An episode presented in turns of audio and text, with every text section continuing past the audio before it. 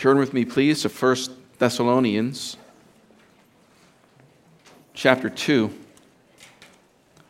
1 Thessalonians chapter 2. We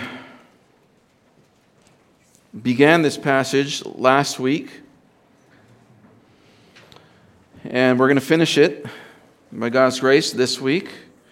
We're continuing to look at the marks of a Christ exalting church, being reminded who we are, what God has called us to as His people. This past week, uh, since much of the studying for this Sunday was already done before last Sunday, uh, the Lord sovereignly opened up a time for me to look ahead to uh, Exodus, where we're going to be after this short series. Just stunning the book of Exodus is. I, I, I can't wait to get in it. Uh, seeing God's salvation, what kind of God we have, how He has always been a saving God. It's always been by grace. It's always been looking towards the Messiah. Uh, it's always been uh, salvation uh, through a death, salvation at a cost. That is the gospel. That you're saved from your sin at great cost. But the great cost is not to you, but to God. You simply have to hand over your life and entrust it to God. Let Him be Lord and Savior of you. And He already did all the dirty work. He, prayed, he paid the price in Jesus Christ. And so I, just can't wait to get into Exodus. We'll be reminded of these kinds of themes and, and many more. Uh, but this morning we're looking at uh, 1 Thessalonians chapter 2, verses 1 through 12. Let me read it to refresh our memory. We're going to pick up uh, after we just highlight a few things that we saw last week. We're going to pick up where we left off. It says this For you yourselves know, brethren, that our coming to you was not in vain. But after we had already suffered and been mistreated in Philippi, as you know, we had the boldness in our God to speak to you the gospel of God amid, amid much opposition. For our exhortation does not come from error or impurity or by way of deceit. But just as we have been approved by God to be entrusted with the gospel, so we speak, not as pleasing men, but God, who examines our hearts. For we never came with flattering speech, as you know, nor with a pretext for greed. God is witness nor did we seek glory from men, either from you or from others, even though as apostles of Christ we might have asserted our authority. But we proved to be gentle among you, as a nursing mother tenderly cares for her own children. Having so fond an affection for you, we were well pleased to impart to you not only the gospel of God, but also our own lives, because you have become very dear to us. For you recall, brethren, our labor and hardship, how working night and day, so as not to be a, burden to any of you, we proclaim to you the gospel of God. You are witnesses and so is God, how devoutly, devoutly, and uprightly and blamelessly we behave towards you, believers. Just as you know how we were exhorting and encouraging and imploring each one of you as a father would his own children. so that you would walk in a manner worthy of the God who calls you into his own kingdom and glory. Title of this message is The Life of a Leader, Part 2. The Life of a Leader. We saw last week that those who lead must lead in Christ's likeness. The leader must be marked by Christ likeness. It's not good enough to be charismatic. It's not good enough to be compelling. It's not good enough to be courageous. It's not good enough to be a good speaker or well dressed or to have a degree in management or some business leadership education. None of these things are enough. To be a leader in the church of Christ, you must be like Christ. As I mentioned last week, this is not a time for those of us that are not leading a ministry and not an elder or a deacon to check out. As I mentioned last week, if you're not a newborn or a toddler, you are leading somebody already. A child leads their younger sibling as an example of obedience. A teenager leads their siblings and their friends towards devotion to Christ. A man or a woman, no matter their age, already is leading those younger than them, as well as their peers either to or away from Scripture and Christ Himself. A wife, a mother, leads her children as she helps raise them according to the Word of God, pointing them to Jesus Christ. The husband, the father, leads his children and his household, giving them direction according to Scripture, letting it be, as we saw this morning, the measuring stick for everything else and the guide towards all of life, managing the life of the family and guiding them in, spirit, in spiritual truths, spiritual direction. In the church, women lead other women and children in the scriptures, in ministry, in discipleship in the church, men are called to lead generally, setting the bar of godliness and sacrificial love to those in their ministries and in their spiritual care.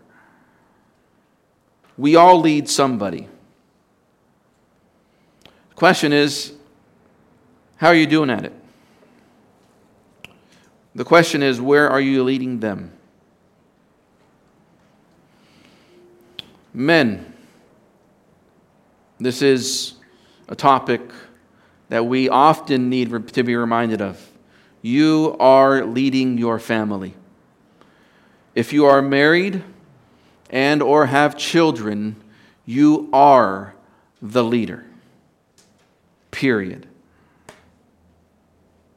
God has instituted that into the makeup of what it means to be a man, to be male.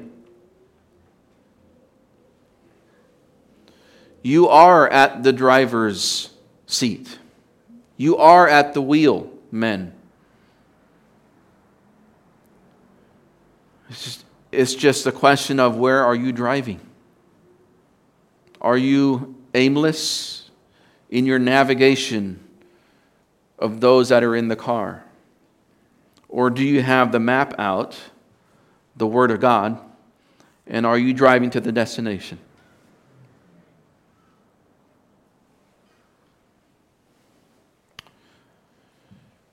We saw last week that leadership isn't bought or earned or forced, rather, leadership is lived. We looked at the first three points last week, I believe, that as a leader, In whatever sphere you are already leading, God calls you to lead in your faithful speech, your blameless character, and your selfless love.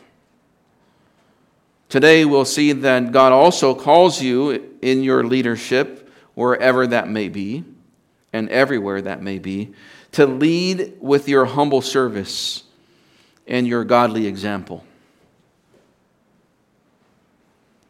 Just by way of reminder, to lead in your faithful speech means that if God is ever going to use you to do anything of any, any spiritual value, if your life is going to mean anything and your impact on those around you is going to have any worth, you must speak God's words. That's the model that Christ gave, that's the model that Paul gave. They were faithful to say what God says, no matter what. And we take great encouragement from the fact that the, the Word of God and the gospel of God is the power of God. That when we say, when we speak God's Word, there is power there. And it is exactly that power in, inherent in the Word of God that fueled Paul to keep on speaking, even if it meant suffering or mistreatment. But not only must you be faithful in your speech, you must be blameless in your character as a leader. And we saw that it needs to be free of three things. Your character needs to be free of three things flattery, greed, and pride. Flattery, greed, and pride. We're not to tell people what they want just to get what we want out of them. And that is all too common in the pulpits of today. Making people feel good so that they'll fill the, fill the offering box. Especially as a preacher, the, the preacher and the teacher is called to say whatever God says, and let the chips fall where they may. So we don't lie and tell people that things are okay when they're really not, just so that we can get peace out of them rather than confrontation. We don't lie and tell somebody that they're doing just fine in their spiritual walk or that they are doing just fine in their sinful lifestyle just so that they'll accept us and that we'll be seen as tolerant. That is flattery with a pretext for greed. That is telling somebody a lie about themselves just to get what you want out of them. Flattery and greed have no place in the life and the character of a, of a leader, nor does pride. Because pride is to use your position, to use your authority for the sake of authority. It's just to flex your power. But Jesus Christ clearly tells us in Matthew 20 that this is how the Gentiles use their leadership. They lord it over the people but it is not to be this way amongst us. We, because whoever wishes to become great amongst us must be our servant. And whoever wishes to be first in the church must be the slave of all. Christ says, I gave you that perfect example. I am king of the universe, but I gave my life as a ransom for you. I came to serve you to lift you up out of the miry clay, to set you on a throne at my side, to seat you in heavenly places. I came and was lowly and gentle of heart so that you might find peace and rest for your souls. That's what Christ did. Christian, are, are you leading, are you using your leadership, your influence for the good of others or for the advancement of yourself? You must lead with faithful speech and blameless character and selfless love as well. Our, our lives, our character must be marked instead of greed, flattery, and pride, it must be marked by gentleness and affection and selfless sacrificial love.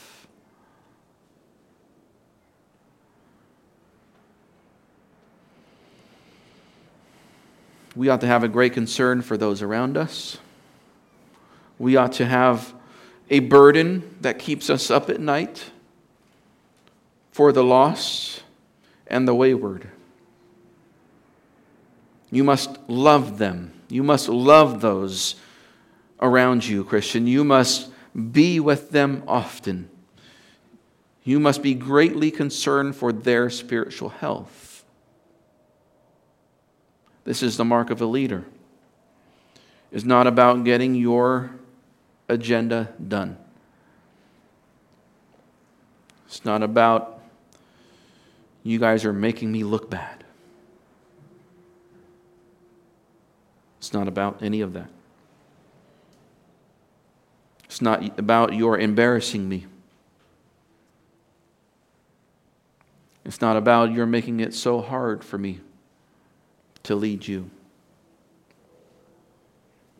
It is, leadership is coming from a heart of tenderness and care, long suffering to bear with the griefs and the shortcomings of those that we lead, and to love them anyways. We come this week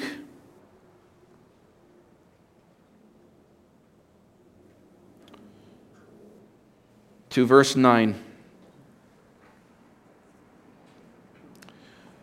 Paul says, Oh, that was introduction. Verse 9 For you recall, brethren, our labor and hardship, how working night and day, so as not to be a burden to any of you, we proclaim to you the gospel of God. Here we see that Paul actually worked two jobs.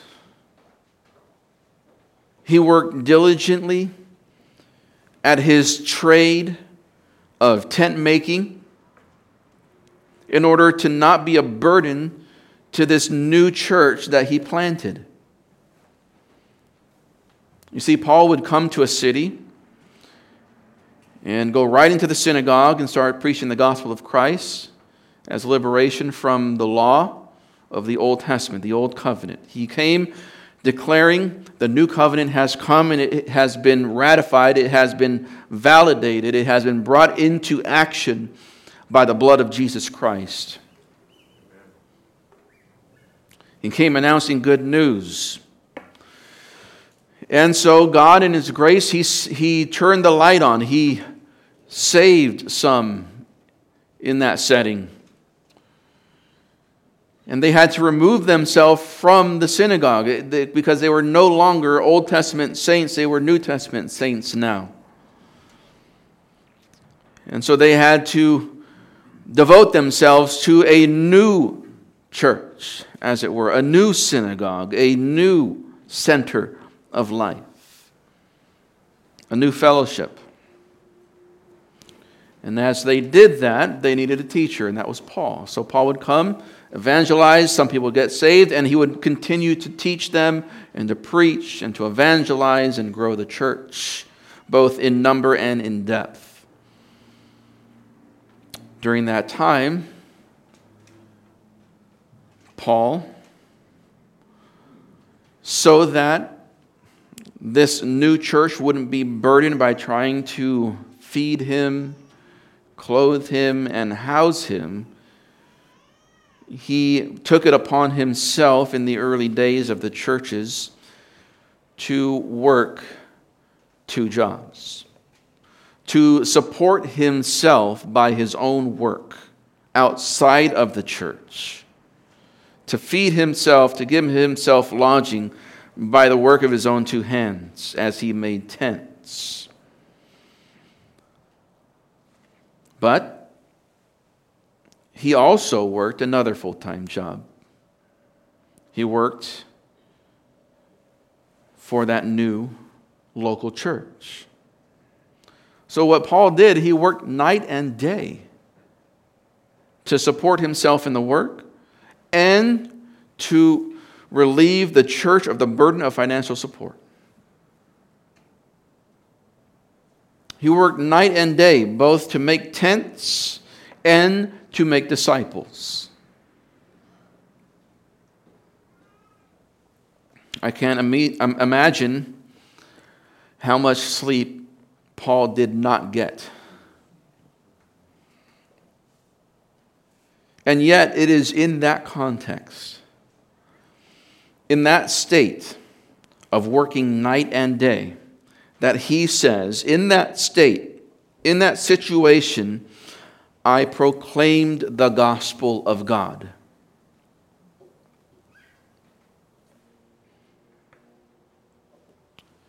He worked night and day, supporting himself, and was still faithful to proclaim the gospel of God.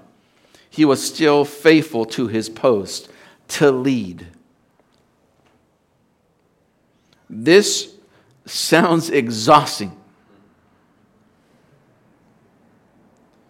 Now, our snowflake American Christian minds quickly respond Paul, don't burn yourself out.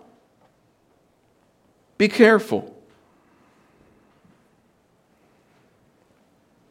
You're going to burn out, Paul. This is too much.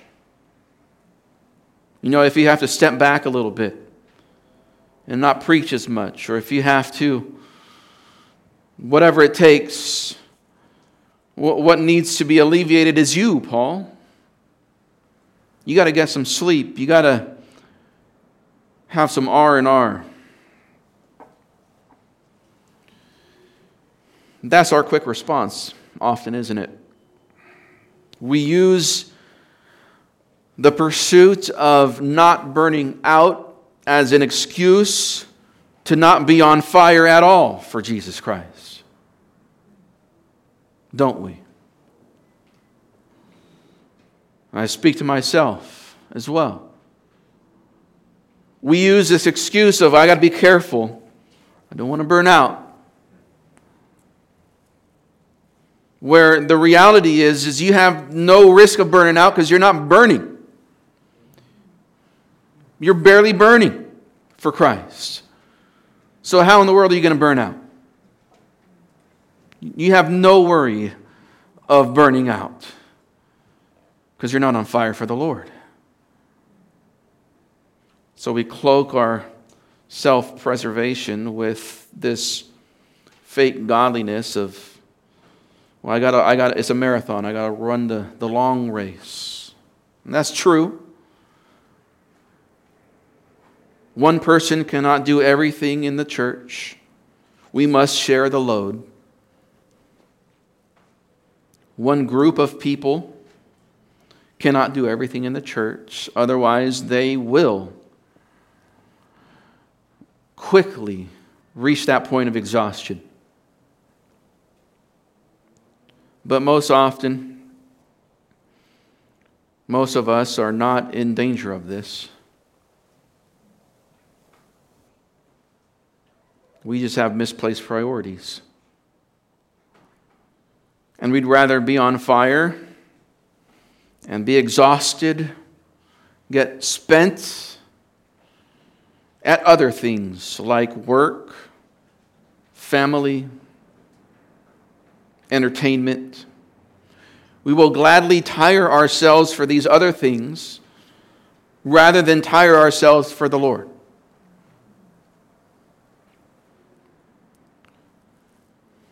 Christ says, if you are going to be an effective leader, you need to lead with your humble service.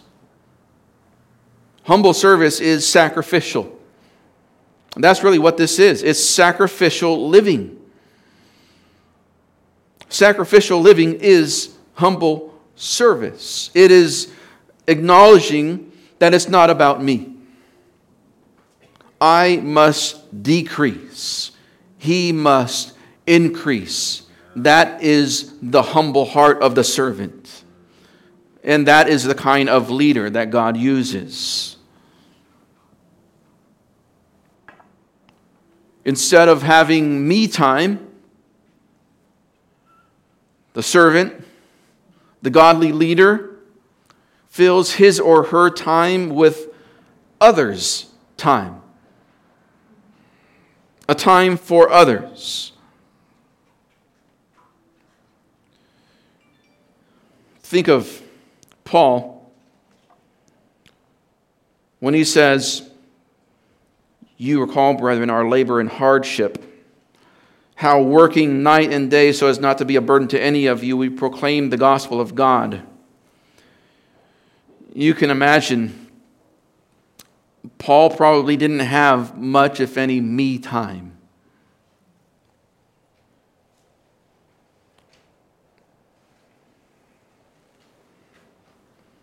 There's no space for that in this kind of life. Now, of course, God has given us good things. God has given us things in life to enjoy. But even in those things where you can unplug and just enjoy for a time, even in those times, it's not about you. It's about getting recharged so that you can get back into the fight.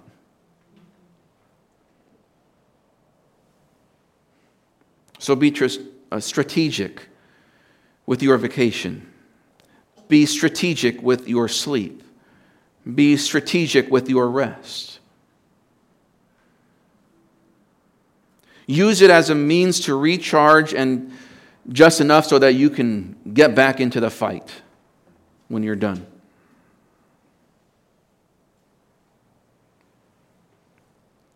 Christian, joy and happiness is found in you decreasing and Christ increasing. That is where joy and happiness is found, is where you are very little and Christ is very much in your life. When you are very small and Christ is huge in your life, that is where true joy and happiness is found. Strength, vitality, even energy is found in dependence on God and sacrificial service. If you've never known what it's like to enter into a ministry context completely exhausted already, and then to be carried through that ministry on the wings of the Spirit as He strengthens you and gives you vitality to do His work, oh, you're missing out. You are missing out. Because it, it is then that you can say, It is Christ in me, and not I myself. It is then that you can say, To Christ be all glory, and not to me. So be independent. It's okay. Be tired. If you're tired, good. Call out to God, depend on Him, and enter the fight. Enter the work. Lead with your humble, sacrificial service. Isn't this the model that Christ gave to us? Yes, he often retreated to find rest. Yes, he slept at night. Yes, he grew weary. Yes, he grew hungry. But it was the faithful pattern of the life of Jesus Christ that he rose up early to pray.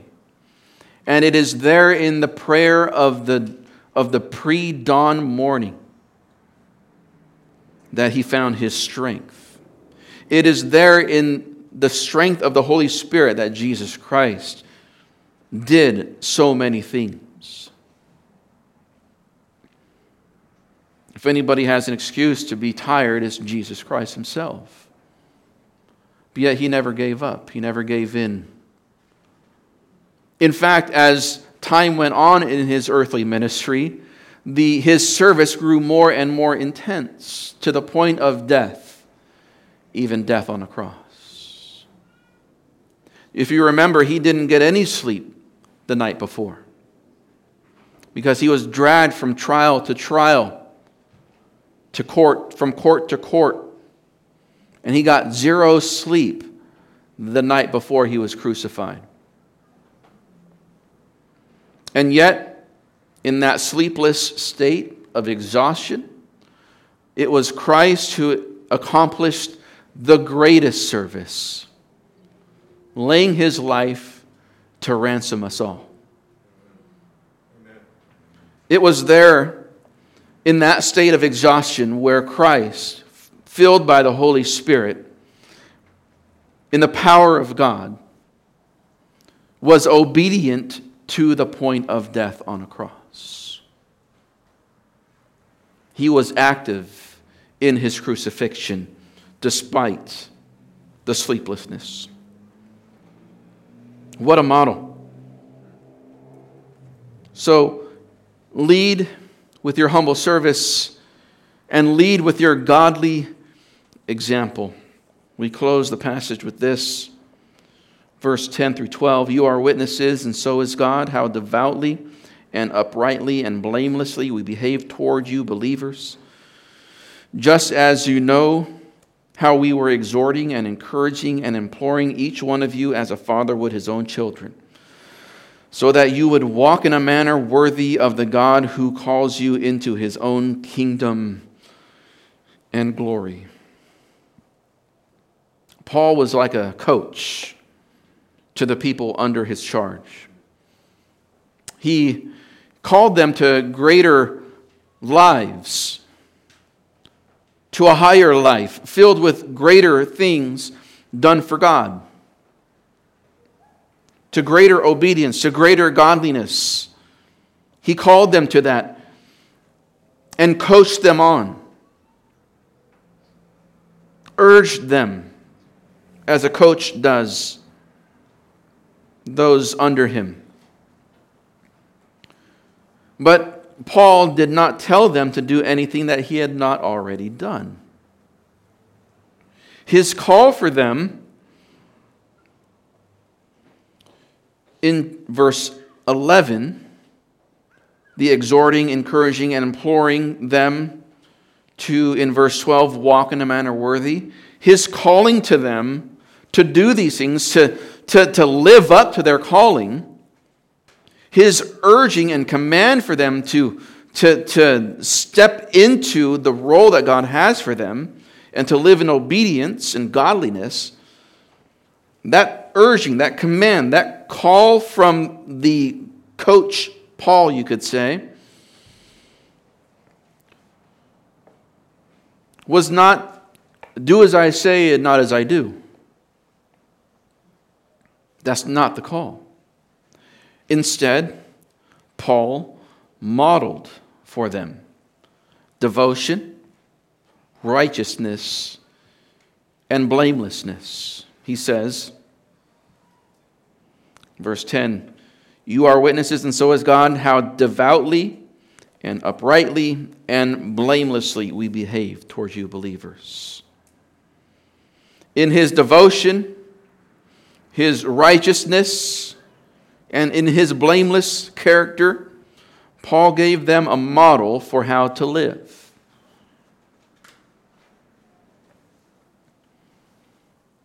Notice he says,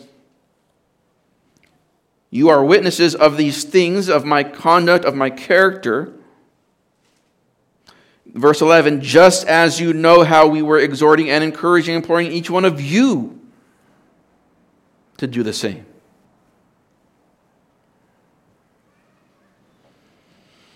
So, just living in front of people is not enough. Discipler, just going through the curriculum and reading the book and reading the verses and filling out the answers in the book is not enough.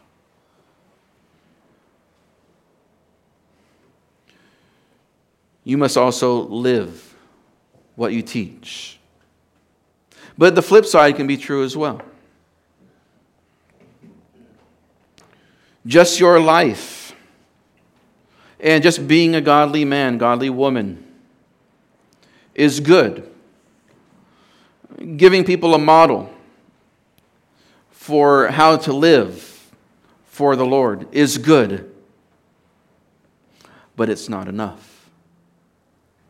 Your life is not enough. You must also teach. You must also exhort. Leaders must call on others to follow them. You must call them to do as I do. There, there were three things that Paul did with this church. He says, he said, I exhorted, I encouraged, and I implored. Now there's an order to this, there's a progression in these things. To exhort means to call somebody to action. To call somebody to action. it's not barking orders, but in a positive and helpful way to call them to action.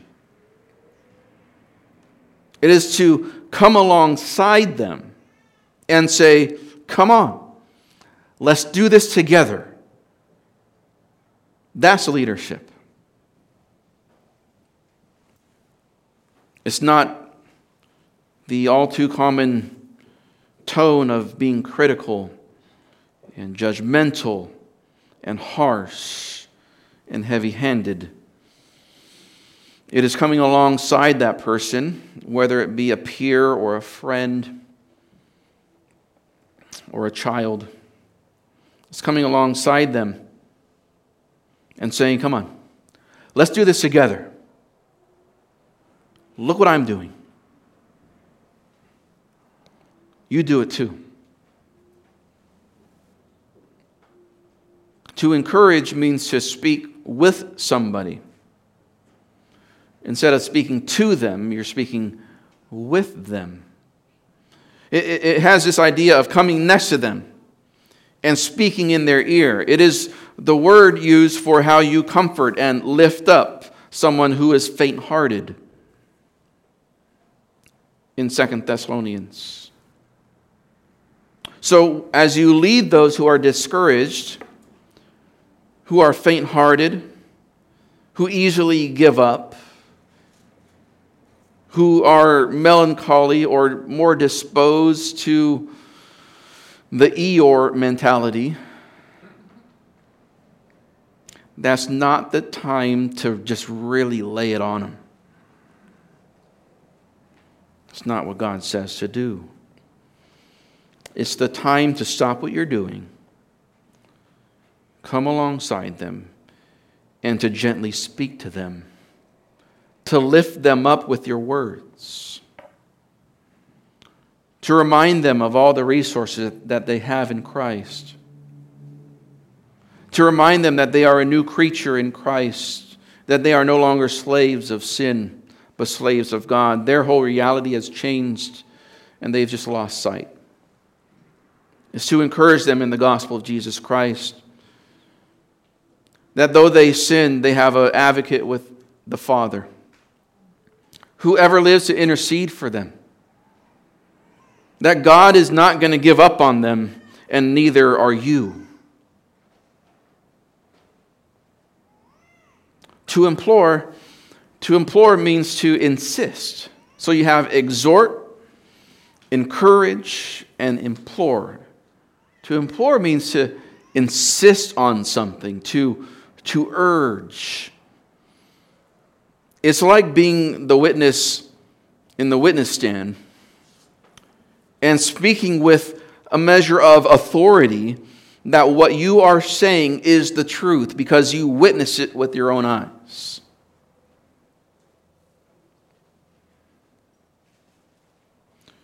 In the courtroom, a witness, is, a witness in the witness stand is not asked to come up with hypothetical options about what happened in the crime or to give their impressions of the person accused of the crime. They are not there to speculate or hypothesize. They are there to say what they know, what they have seen, and to say it decisively. That is what it means to implore. So, Christian, there will be times when your fellow Christian, your child, your spouse, your disciple, will be tempted to compromise the demands of Christ. They will be tempted to disobey the Lord, to compromise the standard of Scripture. But it is at those times where you must stand and insist the truthfulness of Christ's word. You must be able to say, This is what God says. You need to take it up with the boss.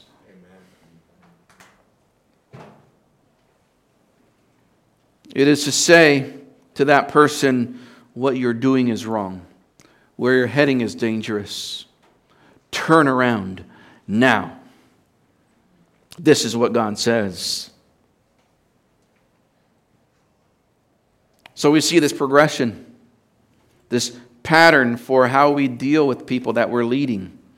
You first exhort them and say, Come on, let's go, let's do this together. And then as they stumble and fall and try and get their legs underneath them and learn how to walk the Christian life, those times when they stumble, you come, you stop what you're doing and you come alongside them and pick them up and you encourage them to keep on going. But then, even in, the, in that path of life, as you lead others down that path of Christian life, they will at times veer off the road. And it is your task leader, mother, father, discipler, sister, brother, it is that time for you to stop what you're doing, go to them, and to say, Get back on the road. Get back on the path.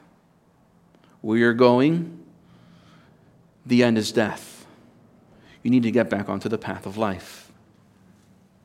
And you implore them, you beseech them, you urge them to live for the Lord the goal of the exhortation, the goal of the encouragement, the goal of this imploring is so that you would walk in a manner worthy of the God who calls you into his kingdom, into his kingdom and glory. Verse 12. I did these things, I encouraged, exhorted, and implored so that you would walk in a manner worthy of the God who calls you into his own kingdom and glory. God calls us to his kingdom. He calls us to his glory. Fully and completely and perfectly revealed and experienced in heaven. That is the destination of our call. That's where we're going. His kingdom and His glory. We are those that are headed that way. But the kingdom of God and the glory of God is to be our pursuit even in this world. The kingdom and glory of God is not a reality reserved for heaven, but rather fully manifest and experienced in heaven, meaning that we, in part and in measure, experience and promote the kingdom and the glory of God here on this earth. That's why he says that you walk today. You walk today in a manner worthy of that eternal future calling. Do you see? You are not citizens of this world. You are citizens of the kingdom of God and Jesus Christ. And so, as you traverse this nation, this world, your citizenship is not of here. And so, you should not live like a citizen of this world, rather, a citizen of heaven, though you be here for now.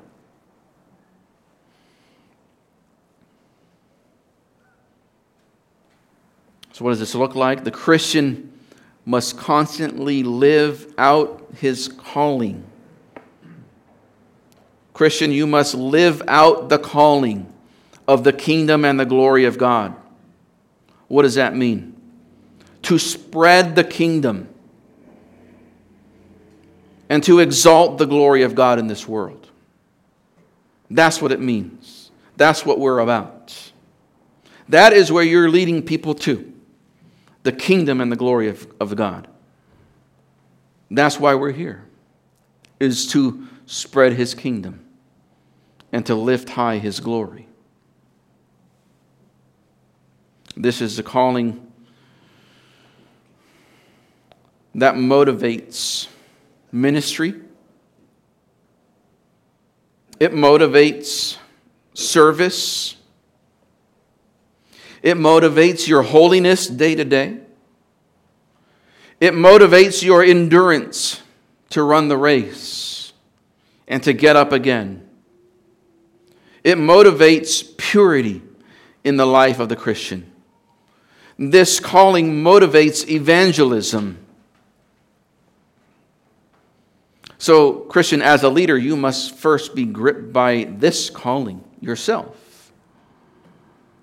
because everyone leads by example.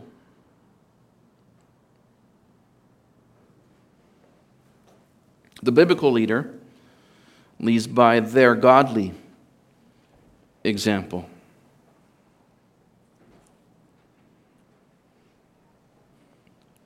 If I can say a word to you, fathers, as I began so I will close. Men, you are leading. And according to this passage, you are leading by example. Did you know that? Husbands, men, you are leading by example.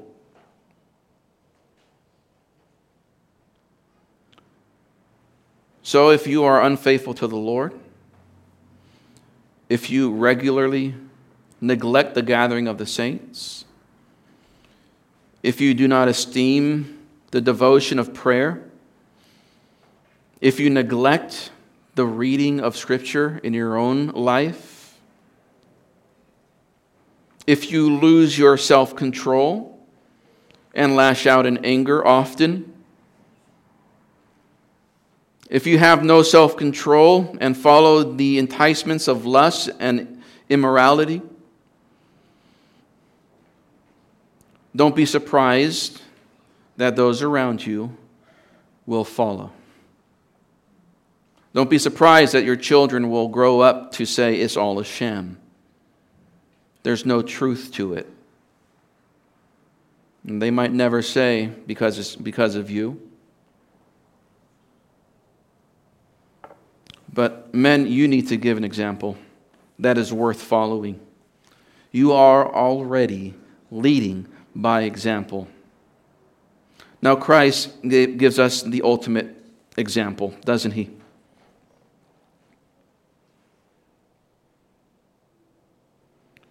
John 13. Now, before the feast of the Passover, Jesus, knowing that his hour had come, that he would depart out of this world to be or to the Father, having loved his own, it says, who were in the world, he loved them to the end. The Greek word is telos. He loved them to the end, to the completion, to the utmost. See, the goal of Christ coming into this world was to end up on the cross and to sacrificially love us by sacrificing himself there on the cross. He loved them to the end. And we get a taste of what that end looks like. What is the telos of love? During the supper, the devil having already put into the heart of Judas Iscariot, the son of Simon, to betray him, and Jesus, knowing that the Father had given all things into his hands and that he had come forth from God and was going back to God, got up from supper, laid aside his garments, and taking a towel, he girded himself. Notice the context. Verse 1 is that this is the end of love, this is the fulfillment of love. And this love is to be displayed to even those that will probably betray you. In verse 3, this love is to be shown even if you're in a position of authority or leadership. What kind of love? He got up from supper, laid aside his garments, and taking a towel, he girded himself.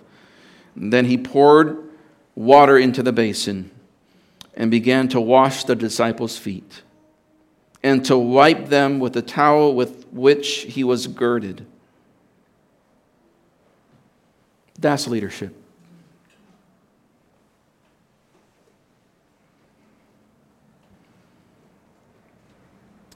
Jesus Christ is our perfect model of what it looks like to lead others. And you might think, well, you know, if I go that far, then I'll lose respect. They'll look down on me. If I just keep on serving everybody else, then how can I really be a leader? Well, friend, you need to remember that as Jesus knelt there with the towel in the basin of water, and as he scrubbed the dirty feet of his disciples, there was no question in the room who the leader was. It was Jesus Christ. And yet, at the same time, there was no question who the most humble man in that room was, who the most loving man in that room was. It was Jesus Christ. That's what he's done for you.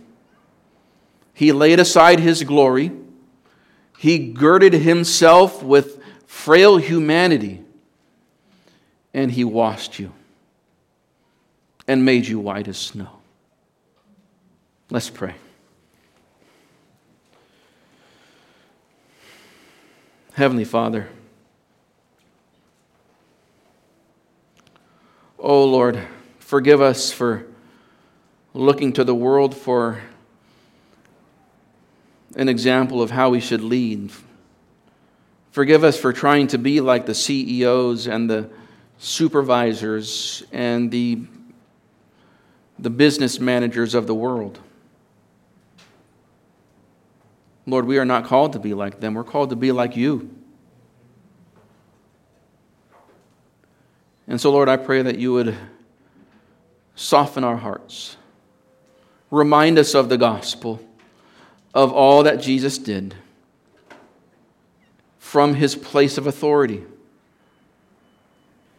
And now, Lord, you say, All authority in heaven and on earth has been given to me. Go and make disciples, baptizing them in the name of the Father, the Son, and the Holy Spirit, teaching them to do all that I command. And lo, I am with you always, even to the end of the age. Lord, may we be faithful to make disciples. May we be faithful to lead those around us. I pray, Lord, that they would see Christ in us so that all glory would go to our great leader, the champion of our faith, Jesus Christ. It's in his name that we pray. Amen. Amen. Let's stand.